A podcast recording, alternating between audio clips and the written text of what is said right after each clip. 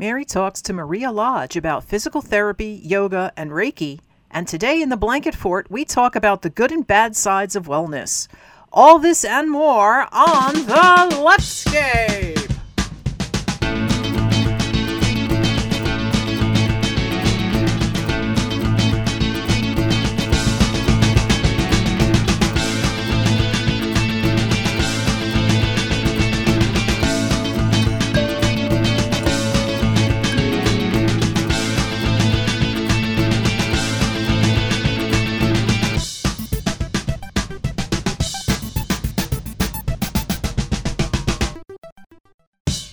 Hi, I'm Wendy Sheridan, and you are listening to The Leftscape, the shape of progressive conversation.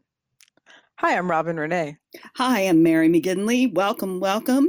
We're trying something new this time. We're going to keep it brief, but we're also going to throw at you some random facts. So, the first thing I'm going to be brief about is that this month is February and it is Black History Month. We celebrate that. Yay! Yes, very, very cool. I've been listening to Jaleesa Johnson's show, which is the Racial Maddow Show uh, podcast. That's a great name. yes, and she's been she's got a couple of episodes out. She said this is this is the year that she really wants to delve into Black history, and she's doing hashtag Black History Year, and she's gonna uh, you know look at it not just one month but all year long. And she's got some good some good things. She started out in January with some things about Martin Luther King and um, some people surrounded him and um, his work. So it's it's pretty cool. And Cool. uh, yeah, I'm enjoying listening to those podcasts. So what else is happening? Well, you're the second random fact. I am the second random fact. That's right. And today is Trayvon Martin's birthday. He's obviously remembered. It's important to remember to say the names of people who Mhm. have been killed in these ridiculous, senseless ways. And I was just looking at an article that came out um, two years ago, and it was a code switch show on NPR actually, but they were talking about a documentary called Rest in Power that was about him. And, you know, some of the activism that's happened as a result. And I just wanted to read a little bit about that. His parents, Tracy Martin and Sabrina Fulton, were determined some good would come of their son's death. Shortly after the trial, they established the Trayvon Martin Foundation, which is dedicated to helping parents and families that have lost children to gun violence. And they speak out frequently against stand your ground laws. The series, which is the TV show documentary I was talking about, uh, links Martin's death and the trial with the rise of the Black Lives Matter movement, which soon became a national force. When people push back and ask why all lives matter, all lives shouldn't matter, Sabrina Fulton has a ready response. It's not taking away from anybody else's life, she says. It's just putting emphasis on Black lives because Black lives seem so disposable. Fulton says she is heartened by the activists of all races um, who supported them during the trial and still advocate for justice for others who don't look like them. We didn't get into the situation with just African Americans, and we're not going to get out of the situation with just African Americans, she insists. I think all races understand it's not about civil rights, it's about human rights. So I really like that because they're talking about the importance of saying Black Lives Matter and, and the importance of not backing down from that, but also recognizing that all of us have a part to play in making things better and working toward, you know, more equality and less supremacy, which is what we're working with now, you know. So I thought that was an important way to remember him. Cool. Cool. Excellent. Thank you. Mhm. And the third random fact is krypton is a chemical element with the symbol Kr and the atomic number 36. It is a colorless, odorless, tasteless, noble gas that occurs in trace amounts in the atmosphere and is often used with other rare gases in fluorescent lamps. And I just want to throw out a noble gas is called that because everything in that the far right column of the periodic table, which the top one is helium and the bottom one is xenon, none of those will react with any other elements. And that's what makes it a noble gas. And there are your random facts for today. So we are so glad you're listening to us and just want to let you know that if you dig our show, it is really a big help for you to, you know, let other people know. So one way to do that uh, is to like us on Facebook. So please, please let your folks know you like us and go over to Facebook yourself and meet us and click on facebook.com slash leftscape and hit like. Thanks so much. Coming up in a little bit, we'll have an interview that I did with Reiki master and yoga teacher and physical therapist Maria Lodge. She's a person who is a force to be reckoned with.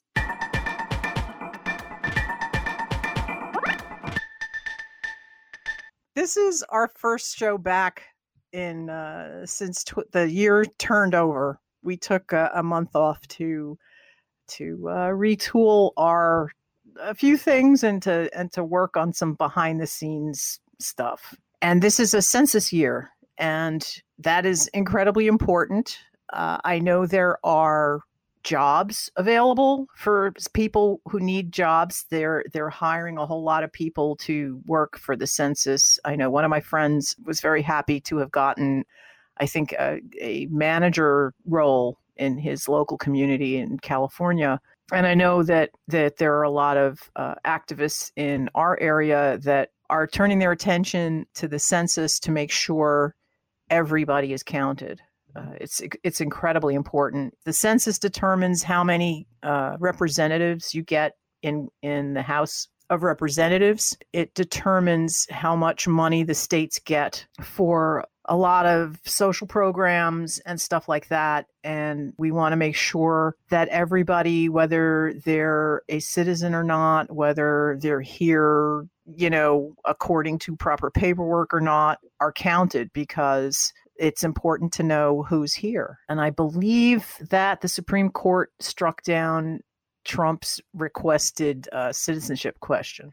So that's not going to be on the census. Right. Yeah, I know. I know a lot of people were back were- somehow, but it, they didn't Well, succeed. So Yeah, and it'll and in, and it will uh, you know that kind of stuff will almost guarantee an undercount, and that will be bad for whoever's not counted. Mm-hmm. So if you if you are looking for work, that's uh, a place to look. Is working for the census. Uh, there's stuff that you know you don't have to be one of those people that's going to go door to door in areas that are normally under under reporting to get people to answer the questions and stuff. There's other stuff that needs to be done, and uh, it's a big job.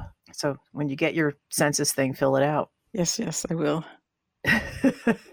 Oh man, and you've got information about um, the debates and what's Yeah. coming up. Yeah. There's a debate this week on February 7th. I think that's the eighth presidential debate for the Democrats. Uh, I don't know offhand who's going to be on stage or not. I'm I'm sure all of the the big contenders will be. Uh, Um, yeah, well, sort of. I have it here. It Oh, looks you like have it, okay. uh, Joe Biden, Bernie Sanders, Elizabeth Warren, Pete Buttigieg, Amy Klobuchar, Andrew Yang just qualified. I saw, and Oh. Tom Steyer. I. It looks as though Michael Bloomberg won't be there. So, yeah, um, so it looks like it's seven, down to seven now. So- I'm I'm very bemused by Bloomberg's entry into this his late entry and I and I part of me is wondering if there's some sort of rule in in the campaign finance laws that will I- I mean the only reason I'm thinking that he's doing this is so he can make this big war chest to give to whoever the candidate is without having, you know, a personal cap on on what he can give to people. That's don't- interesting. Uh, That's, that's- interesting. He did pledge to do that, right? So that is what he said. He said he'll support whoever is the nominee.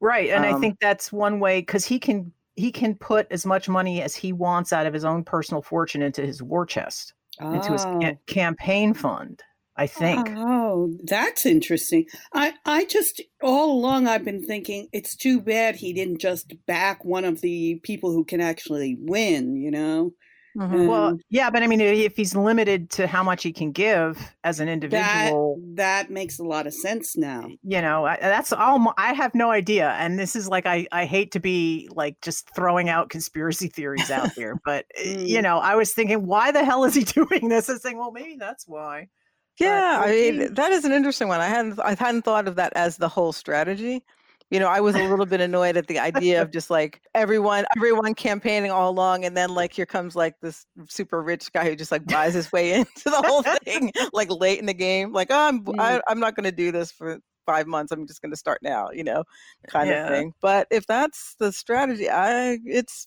I don't know. That's interesting. I don't know. I mean, on the other end, on the other side of it, what is it? Didn't our sitting POTUS get his knuckles rapped for uh, his campaign, putting overpaying for um, a room in the DC Trump Hotel? They paid like a million dollars to rent the room out for the inauguration party, and like there were was nobody in there.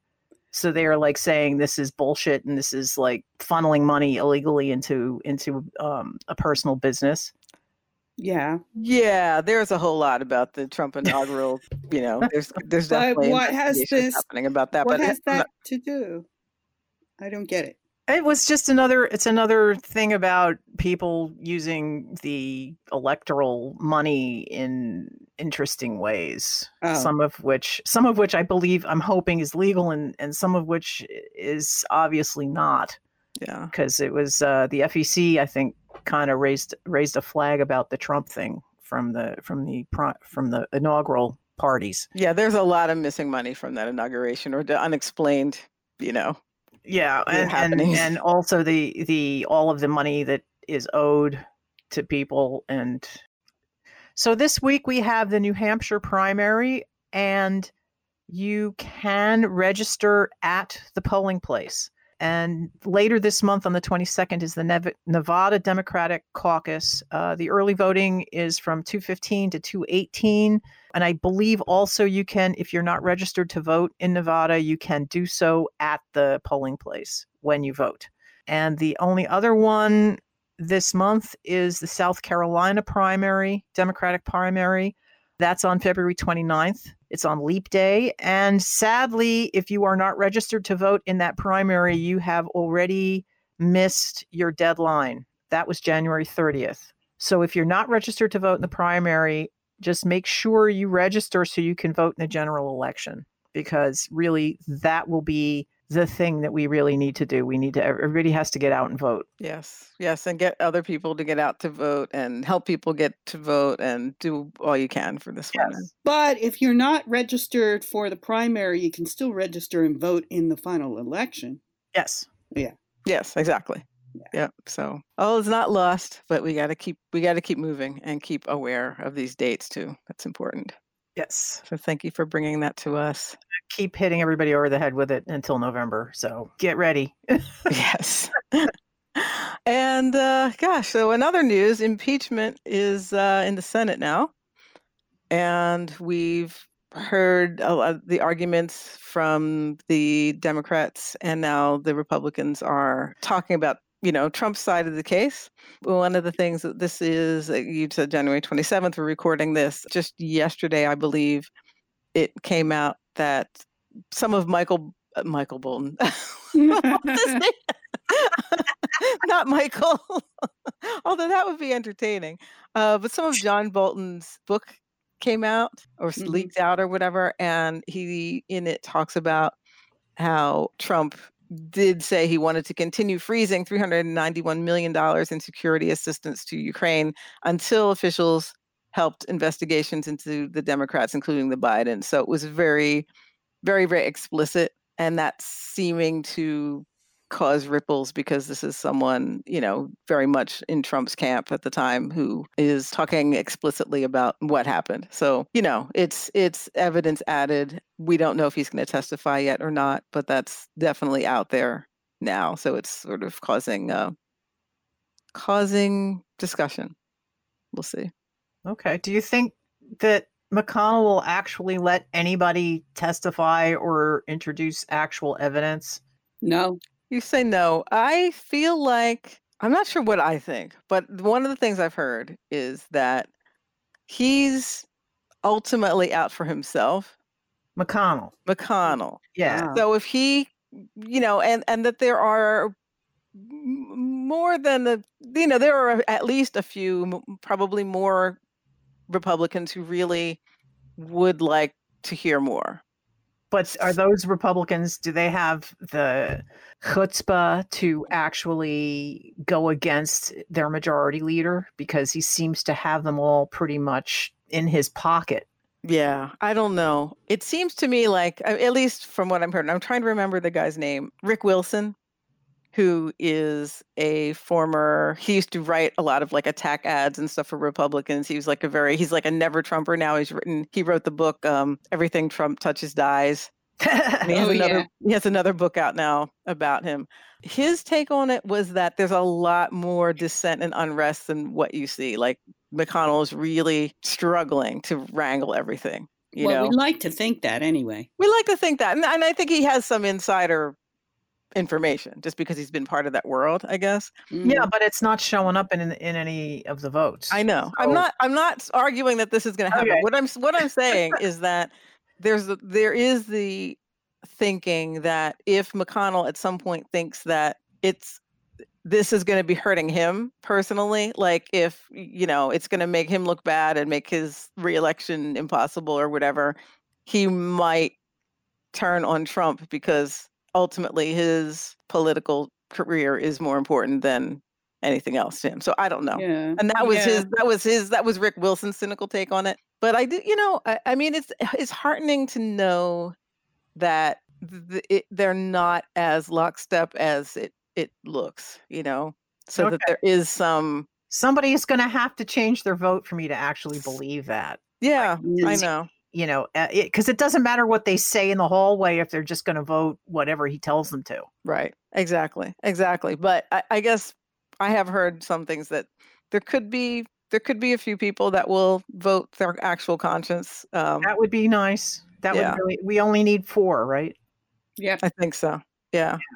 But who knows? But you know, I, I mean, uh, uh, one of the things that I'm happy about is that the more that comes out, the more people will, like all of us, will really see what's happening. If they do vote in lockstep, like the amount of evidence It's going to also. Yeah, I know, just but keeps coming coming. it will also depend on the eight months of distraction and other horrors happening between now and, and election day about how people are going to feel you know the population so that's why our work is cut out for us, right? oh yeah Uh,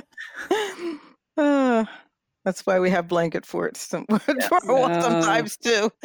to All right. so what else we got to talk about what else do we have to talk about? Well, uh, I want to say RIP to Kobe Bryant, which was um, a shock to a lot of people yesterday, uh, January 26th. He passed away in a helicopter accident along with his daughter and seven other people. Yeah like a whole other family of basketball players like a coach Yeah. and a couple of girls who play and yeah Yeah. And, you know, I. My relationship with basketball is that I I like how it sounds, so sometimes I'll put it on TV and just ignore it, but just have it as like a background sound. just like here dribbling, huh? something yeah squeaky shoes yes. It's a weird thing i don't know. But i do you know I, I was really witnessing people online and friends who who i'm close to feeling really just beside themselves in shock. And it's um it's akin to me to like uh, you know i mean a rock star death of someone who meant the world to me kind of thing. I mean that's what it seems to have Yeah. felt like for a lot of people. And um i'm just really feeling that for the families and and and friends and fans who are who are hurting Some- right now. Something that happens so quickly like that is always shocking. Yeah, exactly. Yeah. You know, so I just wanted to say that. okay And uh, it is Imbolc time. We've just passed Imbolc. yes Um, yes So I just wanted to give that some shout out. And if anybody, we, we, we don't have anything to talk about that specifically, but um, well it's my favorite holiday of the favorite uh, holiday. pagan holidays. So, Why? Why is it your favorite? because that's when you notice that it's getting lighter in the morning. hmm You really, you're actually, you're noticing that that the um the days are getting longer. It's it's obvious by that time. Yeah, I've started to notice it uh, like at the end of the day. That makes me feel Yeah. really hopeful. And uh, you know, I'm seeing things start to grow a little bit, which is nice. But then I think, oh, pretty soon I'm going to be mowing things and chopping things.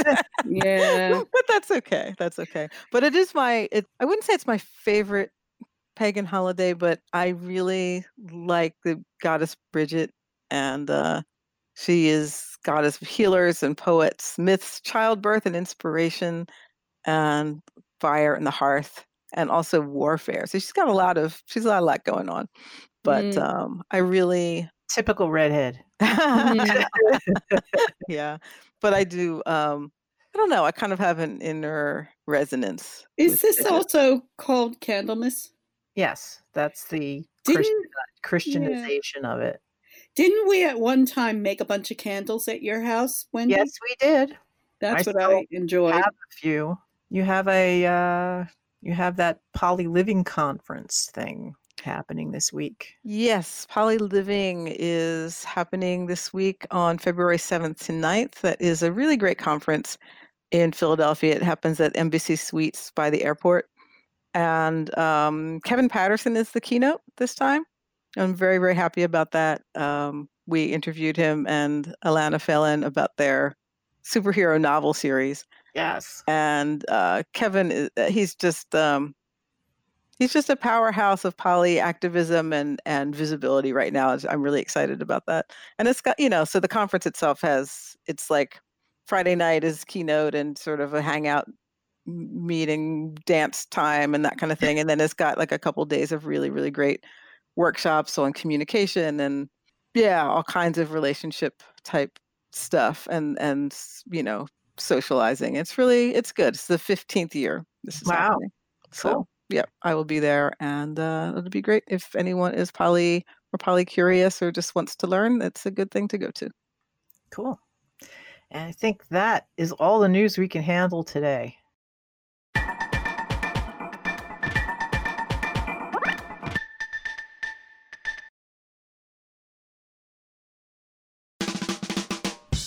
Hi, Wendy here, inviting you to join us on Patreon, where we publish an extended segment every month. Archived segments include an intimate look at our sexual selves, work life balance and SEO, and in February, an extended Geekscape segment about Star Trek Picard on CBS All Access. We have tiers for every budget. Find us on Patreon, patreon.com slash leftscape. Thank you. Hey, I'm Jaleesa Johnson from Mueller She Wrote and The Racial Maddow Show, and you're listening to The Leftscape, the shape of progressive conversation.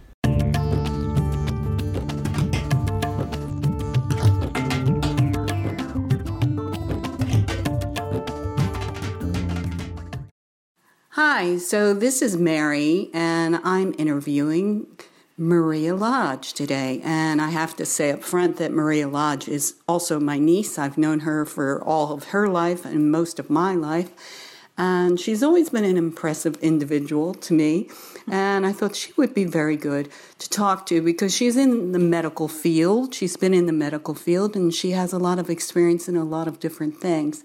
And um, I wanted to talk, first of all, the reason that I was impressed with you was when you were in high school. I remember the time that that you were working with the uh, first aid squad, and that there was this one night that you saved somebody's life, and you were just sitting there eating pizza and saying, "Oh yeah, I saved somebody's life. Yeah, sure." and I was just so impressed with you. Uh, how did you end up being on the first aid squad when you were in high school? So when I was in high school, we had a club um, at the high school. It was actually a branch of the Boy Scouts, um, referred to as Medical Explorers Club, and um, I had joined that club to help me get interested in doing something in the medical field because that's what I knew that I wanted to do something in the medical field, and they. I started with the brought us to the local first aid squad to take a first aid class and then they gave us a CPR class. And then they said, well, since you passed those two classes, you might as well join the emergency squad as a junior member. So I was like, okay, cool, I'll, I'll do that. And um, I ended up well, being active with the emergency squad for about 25 years after that. um, volunteering while I was in college, and then even after I when started my first job and started having kids, I still continued to volunteer on a regular basis um, through the emergency squad. It was a really um, worthwhile experience being able to help people. That's cool. Yeah. That's cool. So you did that in high school, but you knew when you were in high school that you wanted to do something with medicine. Where did you think that uh, idea came into your mind? So when I was in high school, um, my mother had had um, an injury when she was a teenager, and had some nerve damage in her neck, and that affected her arm, especially her hand. And she had uh, surgery um, at the time, it was the, probably the most renowned um, hand surgeon who has probably taught every hand surgeon in the area, Dr. Hunter in Philadelphia. He um, did my mom's surgery, and she had she had to go for therapy, but it was over in Philly, and she had a lot of home exercises she had to do. So I was helping her with those, and decided to that I wanted to go, to go into physical therapy. Mm. The, the, funny thing is, I've never done hand therapy. Oh. That was my my extent of doing hand therapy was with my mom. Hmm. yeah. Well, that's interesting. So you started out by by on the job doing that. Um, what's involved with uh, the education for someone who wants to become a physical therapist? Um, at this point, it wasn't when I went to PT school, but at this point, physical therapy is a doctor of physical therapy program. Mm-hmm. So it's not a PhD, but a um, more of a clinical doctor mm-hmm. program, more similar to the a doctor of podiatric medicine or a doctor of veterinary medicine. Mm-hmm. But you had to, when you did it, you had to study medicine. Yeah, like when this. I when I did it, um, it was a bachelor's degree in um, in physical therapy, and we did take a lot of classes, similar classes that the um, med school students would take. Mm-hmm. And then, then was there a master's part to it too? Did it take more than four years, or just four years? shortly after I graduated, they did elevate it to a master's degree as the entry level requirement, but people who already were practicing were grandfathered in. Mm-hmm. And then once again, the same thing with the DPT degree. And I remember also being impressed when you, I found out that there was a hospital that was helping to pay some of your tuition if you were under contract of work at that hospital. Yeah, when I was um, going to the University of Scranton, I had got a scholarship from Allied Services, um, which is a rehab hospital up in mm-hmm. Scranton, that they gave me money towards my senior year um, in in return for working for them for a period of time afterwards. Mm-hmm. And I remember too also being impressed when you were first working. You were telling me that you were working with people who were paraplegics or people who were um, had neck injuries and um, and really did not have much mobility. And I thought that was kind of sad. And I said, you know, doesn't it depress you? And she said, well, if I can help them, doesn't that isn't that good? And I just love that attitude. Yeah, I've worked with um, some really um, involved clients over the years um, as far as the physical, um, people with physical disabilities.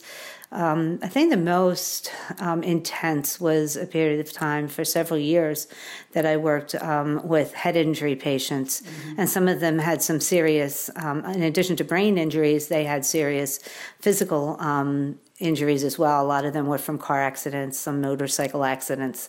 So, yeah, they were very, very involved. Mm-hmm.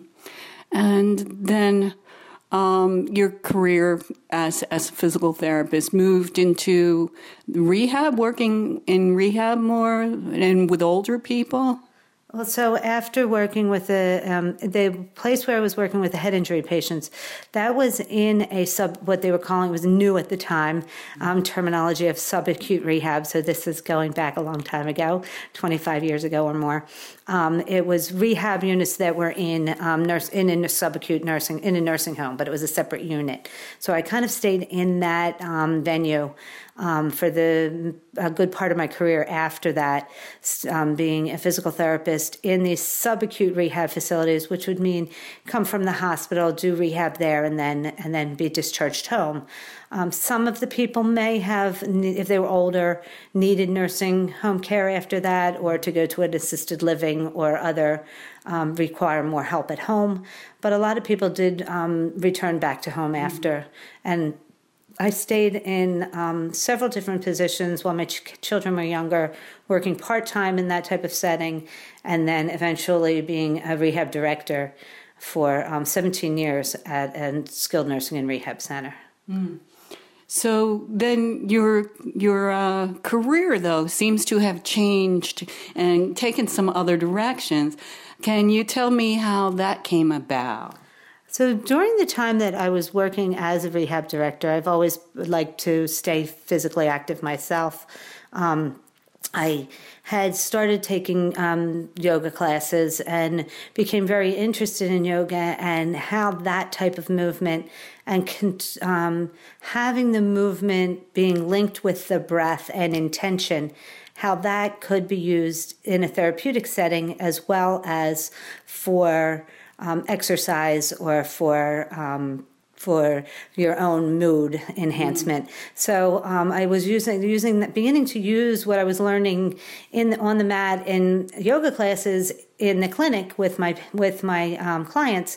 And I was um, planning on taking doing a yoga teacher training was kind of in my her on my horizon, mm-hmm. and very suddenly, where I had worked for 17 years, decided not to have a rehab unit anymore. Mm-hmm. So that kind of that door closing um, opened the door to me to be able to um, go to an intensive yoga teacher training mm-hmm. um, and um, start teaching yoga.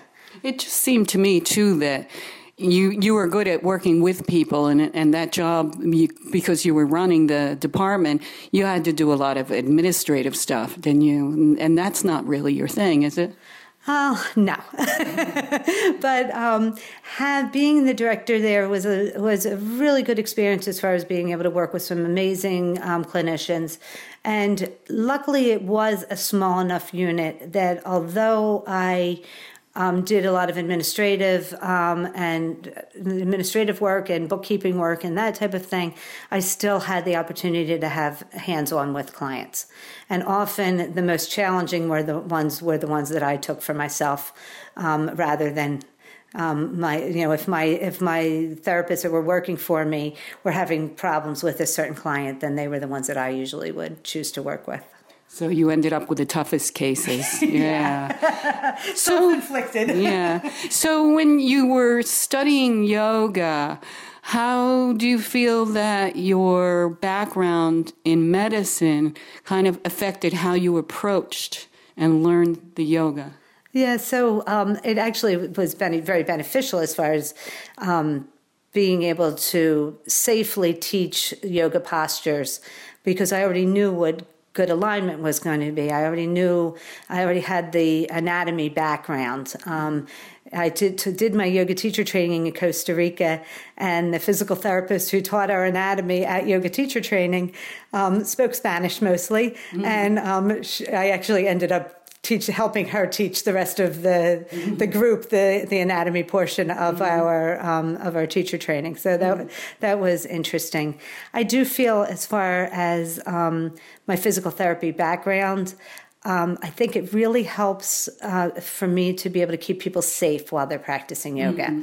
When they come to my class, I'm always watching to make sure they don't do something that's unsafe. Mm-hmm. You know, we don't. Yoga is a practice; it's not a perfect. Mm-hmm. So there's no um, there's no nothing said that everybody has to look exactly the same when they're practicing a yoga asana, mm-hmm. the poses, but they do. We do want them to be safe and that's really my my goal when somebody comes to my class is to keep them safe and to help them to do the best that their body and mind are going to allow them to do at the time. Well, speaking as someone who has been injured in yoga classes, I can really appreciate that. Um, and yeah, I've been injured in, in, various movement classes too. I just, I'm a punish, I, am a glutton for punishment, I guess. um, so then you approached yoga and then you got into Reiki too, which I think was really cool. I was so amazed when I heard that you were into Reiki because I was into Reiki myself for years and, and haven't done it in a while, but I just thought, how did how did that happen that you got into Reiki? So, uh, two years ago, after I um, became a yoga teacher, I started my own business. It's called Asana Wellness Physical Therapy. And my goal with my business is to combine all the, my yoga and it was initially was my yoga with um, physical therapy to help people to um, recover from injury and to keep themselves from being injured to stay mm-hmm. safe. Um, so with that, I started to I learned um, from some of the yoga teachers that I was studying with. I learned about Reiki. Actually, I had my first Reiki attunement and learned about Reiki when I did my teacher training um, t- um, two years ago, and then have continued to study that with a woman that is an, actually an occupational therapist. So it was um, she was teaching the Reiki from the um, from the idea of using it in healthcare.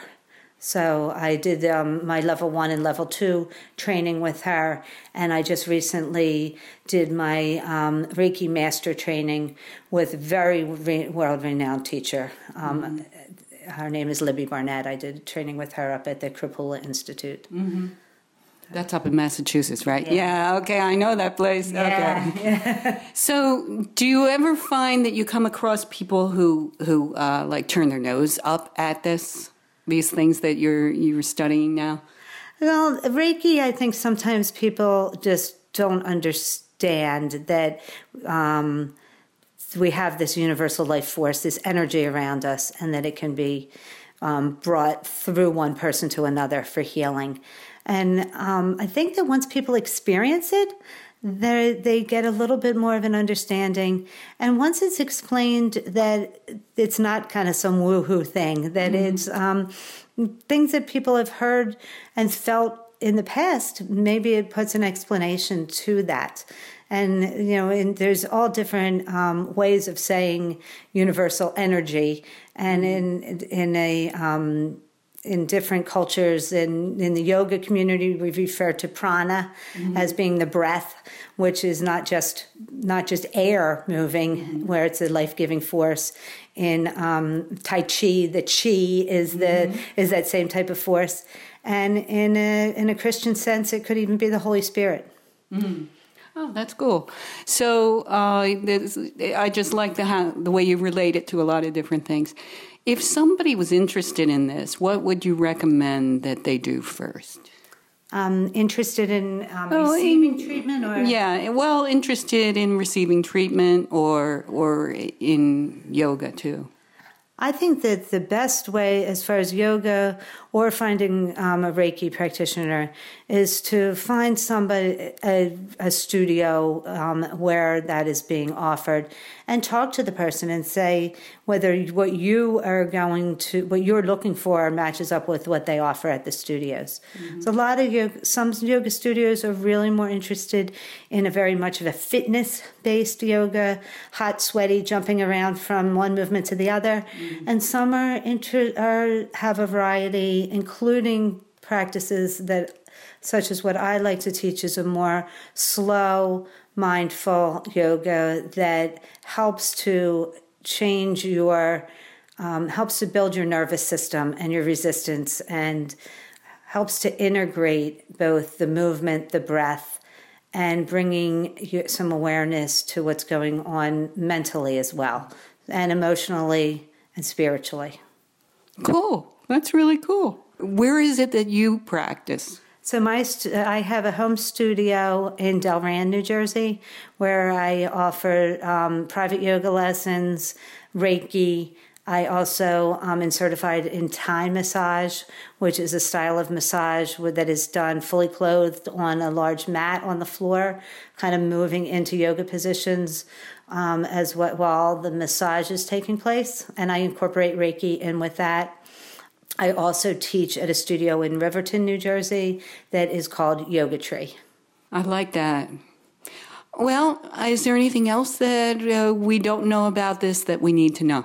I think that um, what I would like to say to people about yoga is so many people will say to me, Oh, I can't do yoga. I'm not flexible enough or I'm not fit enough. And that's why you need to do it. Mm-hmm. Because and really, if you can sit in a chair and breathe, then you can do yoga. Oh, cool, cool. Thanks very much, Maria. Thanks so Thank much you. for for doing this.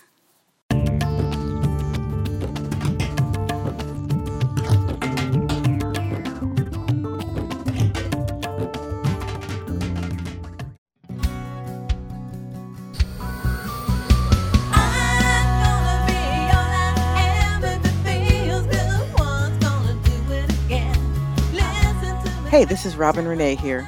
One of my New Year's resolutions was to get back out on the road and play some music. If you'd like to see me in your city, please get in touch. Is there a listening room, university concert series, club, event, or yoga studio near you that would like what I do? Let me know. If you or a friend would be into hosting a house concert, get in touch and let's make it happen. I'm doing it indie style, so your help and input really matters. You can contact me and check out my music at robinrenee.com. Thank you so much. I look forward to hearing from you, and I'm excited to see you in 2020.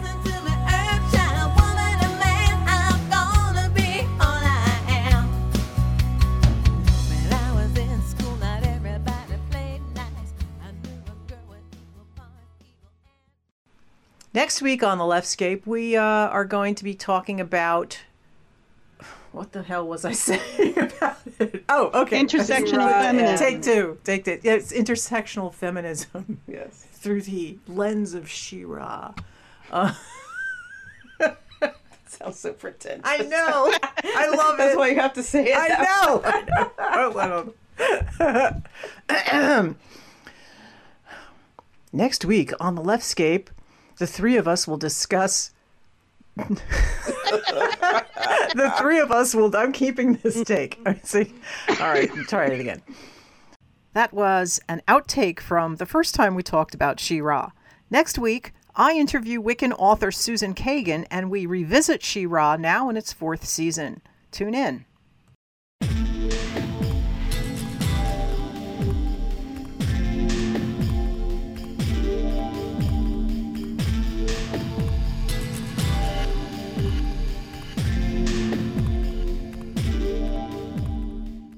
I've been thinking a lot about how wellness is getting a bad name in the media and, and elsewhere. And it just feels really important to me to think about when that is something that's positive, like well, you know, wellness, like preventative healing methods or just like general good health type things, and when it's something that's sinister and not healthy, that's maybe Wellness sinister, how is that? Well, you know, something that's a fraud or something that's not. You- You mean Yeah. woo? You know, between science and woo. Mhm. Is that, is that kind of Yeah, science. and- or or do you mean people taking wellness and take using it to sell things? well, that too, especially that. I think that's one of the things that that's people the dark side of wellness that you're talking about, or that you're the evil well Evil wellness. evil wellness. I. I mean, no, what I mean is that I think sometimes people use the term wellness and they are applying it to things that aren't actually healthy for you it could be damaging. Okay. you know so how i think it's important to discern those things and i'm a little bit frustrated that i think wellness in general is a good thing and it's always represented something that was positive to me like i i like herbal remedies and just sort of doing things natural ways that can be positive and healthy but there is sort of that flip side of it that i think people can go into practices that are not good for them you know like or quackery. yeah, like quackery. I mean, I think the whole thing. I think Gwyneth Paltrow is one of the big reasons that people are giving are talking about wellness as, as a bad thing these days. I I also just noticed on Netflix she's got a freaking series now, Oh, okay. Mm. Which really concerns me. It's Uh. like Goop, the TV show, or something like that. I, I don't even know. I just saw the ad and going, oh my God, I really do not want to watch even two seconds of this. Don't even show me the, the animated ad for this stupid thing. And I don't know how to block that on, you don't even want to see on the ad. Netflix. I really, I don't. It's because Well, I'm curious because I've never, I mean, until she came out with the candle that smells like her vagina, like I really didn't know a lot about about what this was. It's I don't know. It seems to me like expensive and useless mostly, but I don't know if anything of it, of it is harmful. I'm not sure. Well, the jade egg in in the vagina, I think, is harmful. Actually, Mm. I think that's actually harmful to your your vaginal ecosystem. Hmm. Because I read something about that. I mean, you really don't want to be putting any kind of mineral egg up in there in any case. Other, th- you know, even besides the the the toxic shock possibilities. Well, I don't think you'd keep it that long, would you? anyway, No, I'm, I'm not going to do it, but I'm just curious.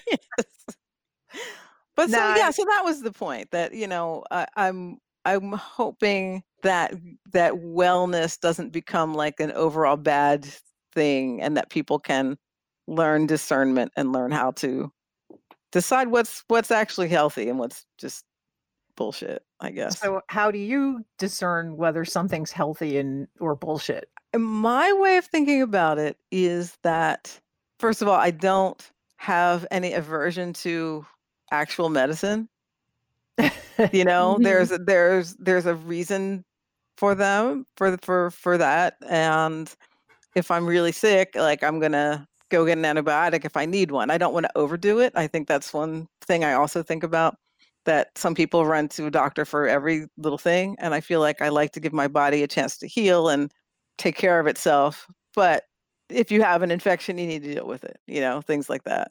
I think I think the problem too is coming from, or part of the problem that you're talking about, it's coming from the anti-vaxxers, uh, uh, people like that who are so anti actual medicine. that is the huge problem right now Yeah. that really upsets me My question was really more about do you go and research these things or do you just go on your gut or or you know what is what is your process for determining what if a thing is is that's being advertised to you as a wellness product or a remedy for something Yeah, I think research is important. You know, I mean, some things that seem relatively harmless, I think it's well harmless. Like if Uh, if it's like if someone says, you know, drinking chamomile tea will help you sleep. There, I don't think there's anything wrong with drinking some chamomile tea and seeing how you feel. you know, because I don't Yeah. I get a sense that there's anything it doesn't have strychnine in it.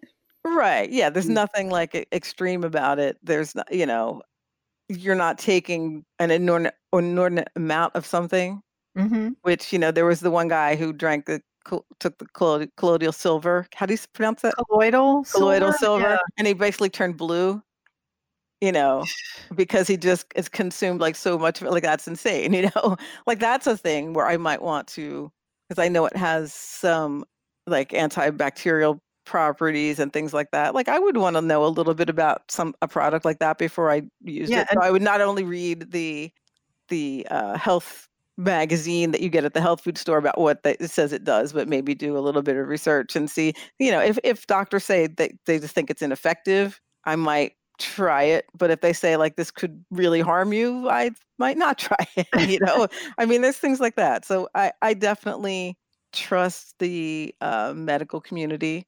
And I also know that there there are a lot of things that can be helpful that are not necessarily harmful to people that do it's worth trying you know i enjoy i enjoy trying different supplements and and definitely like herbs and how you know learning uh, things about diet and how that makes me feel like Mhm. what i eat and what i consume i think that Mhm. makes a Well, difference One thing I'm going to throw in there too, though, is that when you're looking at the material that a product is has um, published, that you look at this where are their sources and see if they're qualified sources or not, and also look at the sources and see do these sources have something to gain by saying this? You yes know? Oh yeah any mm. advertising is you know i take with a grain of Now, a lot of people don't know they do that, though. but I That's get really dubious. I, I, when I, especially if I see somebody posting an article or something on Facebook and it's making a health claim or mm. saying, you know, eat this or don't eat that or, or whatever. And, and, and it's the website that they're quoting is something that has a more touchy feely web name Mhm. rather than a more sciency web name, I get I kind of not trust it you Mhm. know because i've been to a, some of those sites like feel better now or or healthy light living or light and energy living and loving dot com or something like that Yeah. Energy living and loving dot com Yeah, you might not think that's the most scientific. Yeah. So- and you go there and and and you actually look through their website and you realize like oh they're just selling these products and they may or may not have any real legitimate scientific backing of any of the claims that they're making and, and they or they make vague enough claims that it won't cause the FDA to act and smack them down mm-hmm. because I know there's like people who have been arrested or they had to to get rid of their product because they were saying it was it would do something and it, they can't they're not supposed to say that especially like with supplements. I subscribe to a magazine called Nutrition Action. Actually, I had a couple of different ones. I think I think it's the current one. It's it's published by CSPI, which is Center for something. I, I don't know. They do they do research and they do advocacy uh, they are responsible for a lot of the nutritional labels that are on foods now because they've been Mm. they've been fighting a lot of this stuff for decades you know to get this stuff on there and their monthly newsletter is a summary of recent research that's been published in the scientific community relating to nutrition and uh, health so I take what they say pretty seriously because they'll, you know, they, they a lot of times, they'll, you know, they'll have an article like, "Is ginkgo biloba actually going to help your memory?" And then they Mhm. talk about all of the studies that have been done uh, that haven't yielded any conclusive results. This sounds like a very interesting site. What was it called again? It's it's a it's a physical thing I get in the mail. but they do have a Oh. website. It's I think it's called Nutrition Action, and, I don't they have- have nothing to gain. no, they they don't, and they don't That's take important. advertising. It's like and they have- Consumer Reports. Yeah, but it's about food and nutrition, and they and Yeah. they they've been Well, when Uh, you when you find red web, flags about what the you know about the the uh, cutbacks in the FDA. yeah, that was the other thing I was just about to say, is that uh, Trump is eliminating so many offices that they're the people who used to check on things are are Yeah. gone. I know. Well, listen to when when you find that URL, we'll put it on our website. Sure. Yeah. Mhm. But you know, I think think there's, um, as I said, I think there's a place for just en- enjoying trying things that may or may not be helpful, but that feel Mhm. that make you feel good. You know, I, I'm not automatically mistrustful of something. Like for example, like a lot of people like to drink golden milk. I don't even know what is that. What is it? It's a it's using turmeric. It's it's basically a milk. You could use regular milk. You could use soy milk or and tu- any any type in it? hemp. Yeah, and turmeric and a sweetener, and usually a little, uh, just a touch of oil. You know, and it's based from like an Ayurvedic kind of a formula. hmm So you know, some people say that it, you know, it's it's an energetic like depending on your particular energy, you can use different types of you can do different combinations of it, you know. And I don't necessarily have any particular belief in the specifics of the, any of that, you know. It's sort of like the humors or the, whatever, you know, deciding what your your type is or something. But I find that it's enjoyable, you know, Okay. and it's I don't think it's harmful, and I think if it's you know taken in a sort of peaceful state, it's a it's, it's a good thing, you know. And then Yeah, I don't. I, think that's fine, you know. And um, what was that my point? Oh, like turmeric in general, like people say that it it's anti-inflammatory, but that just from your food you may not get enough of it to be effective in a major way. Um, Mm. So there's you know there are debates about that, but that that's a thing that you know if it makes you feel good, why not do that? Why not? Okay. I, I just I I that as a also problem. I also want to point out, and this was something that that came up in my newsletter, is that the supplement industry is not regulated. Mhm. So right then and there, that's kind of a red flag for me personally because I trust nobody, uh, Mhm. basically. And and I had read something where, and this was specifically with turmeric uh, Mm. or turmeric, and and it had to do with the demand for it is so high. There's people in the regions where it's being grown where they're shipping out product that's not really that good, or they're they're uh, fill, they're cutting it with turmeric. they cut it with something that makes it Ah. actually dangerous they found some of that in and and and it's like and then they and then they do this thing where they send out a bunch of supplements to a lab to see if the ingredients that are on the label are actually in there and they're not and they never tell you which brands it is and that always pisses me off oh, so So it's like that's disturbing. So you do you feel like it's in the turmeric, even in the like an Indian grocery, would be affected by this? I yeah, I don't know. It depends on where it's coming from. I, I do remember that that uh, back in the the days where I was thinking about actually becoming a ginseng farmer when I found out how much it was worth per pound. Um, and that American ginseng is prized in Asia like miles above the Asian ins- ginseng, and you cannot find American in- ginseng in America because they Why ship it all overseas. Oh, because everybody they because it i think you can well i was looking at this 20 something years ago they were getting like $150 a pound for this stuff. It was like drugs. It, Mm. it was worth like you know a good ginseng farm is it's like growing you know some kind of illegal substance almost. But it's also you know you can't harvest it for at least two years and and it, it's not easy to grow which is i guess why it's expensive but and also that that there were people getting arrested for illegally harvesting wild ginseng uh, on like state and federal property in the woods you know they find it and dig it up Hmm. and they're not supposed to do that We've been talking a lot about supplements. What about things like crystals? How do you feel about those? i think they're pretty Ah, okay. What do you feel about um, uh, essential oils? uh like what Uh, I don't know. what do you do with them i you know I, I don't do anything with them, so I don't know what you would do with essential oils. I guess you got to get into it. Huh? I think they can affect your mood. I guess you- I'm. What I'm saying is aromatherapy. That's Yeah. Oh, well, yeah, I think that uh, I've experienced results from that. Yeah. Mhm. Yeah. Oh, Well, yeah, like lavender is relaxing. I mean, it, No, it's there's not. it's well, not for you. Not for you. I'm allergic to lavender, but uh, but for most people, it's relaxing. Yeah. Yeah. I found that basil oil was very good for when I was studying. When I was going through grad school, I kept basil oil, and that seemed to help me a lot.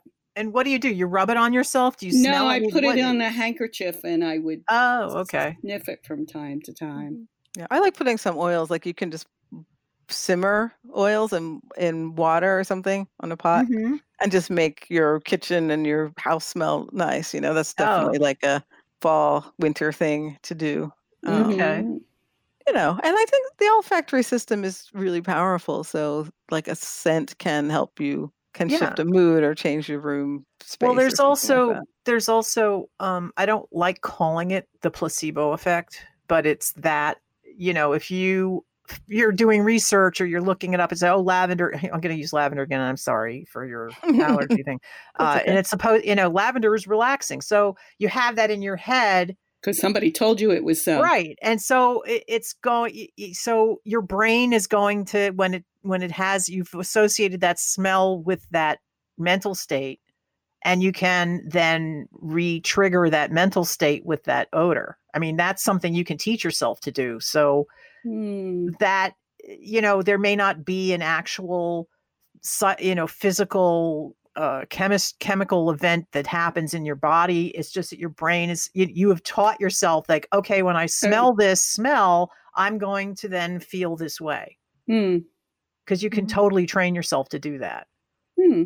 Yeah. Yeah, that might be true. That might be true. Mhm. and certainly that's true of memory like certain smells that remind you of home Oh, yeah. or Everything. that kind of thing oh You know? god yeah like there's that one that one smell that is like it was a finger paint when i was like a toddler Mm-hmm. and if I smell that smell, I'm like transported right back there. It's like To wow. kindergarten. Yeah, Mm. And it's a very specific. It's almost. It's not like ca- it's something they put in that finger paint stuff that just had this smell to it. Um, Mm. And I don't. I can't describe it. I have to. If I smell it, I say, "Oh, that's it." so I don't know. And then you could smell it, say, "Oh, well, it's blah blah blah," and you'll know what it is, and I don't know what it is. wow. So So, you know, I don't know that, the, you know, I think that there are some definite answers when it comes to alternative health methods. Like, you know, I think you need to get your vaccinations and don't be stupid. get, make sure your kids are vaccinated. But, you know, if, if there are teas that you like, or if you like to do, take a bath in, in, you know, some kind of sea salt or something like that, like, I think that's fine. And I think it can be, it can be a healing ritual. Those Yeah. kinds of things, Mhm. you know, and those are some of the things I like to do in my I own just- relaxation world, you know. Or in your I just- blanket fort. yes. I also have to throw this one little fact out to our listeners, and this is because I have I have an acquaintance that works at a Home Depot in the country someplace, and um, the the face masks that you get at Home Depot are not going to keep coronavirus out of your face. Ah, Oh, they're yeah, selling like they're I mean they're they're they're selling out of them at Home Depot and people are freaking out because they can't find them. It's like no, you have to go to the drugstore and get actual surgical masks and that might keep the virus out of your face. But the dust masks they sell at the hardware store are not That's not it. good enough. So leave your hardware people alone. Go to the drugstore, go to the hospital and get some surgical masks if you have to protect your face from coronavirus. Mm. okay.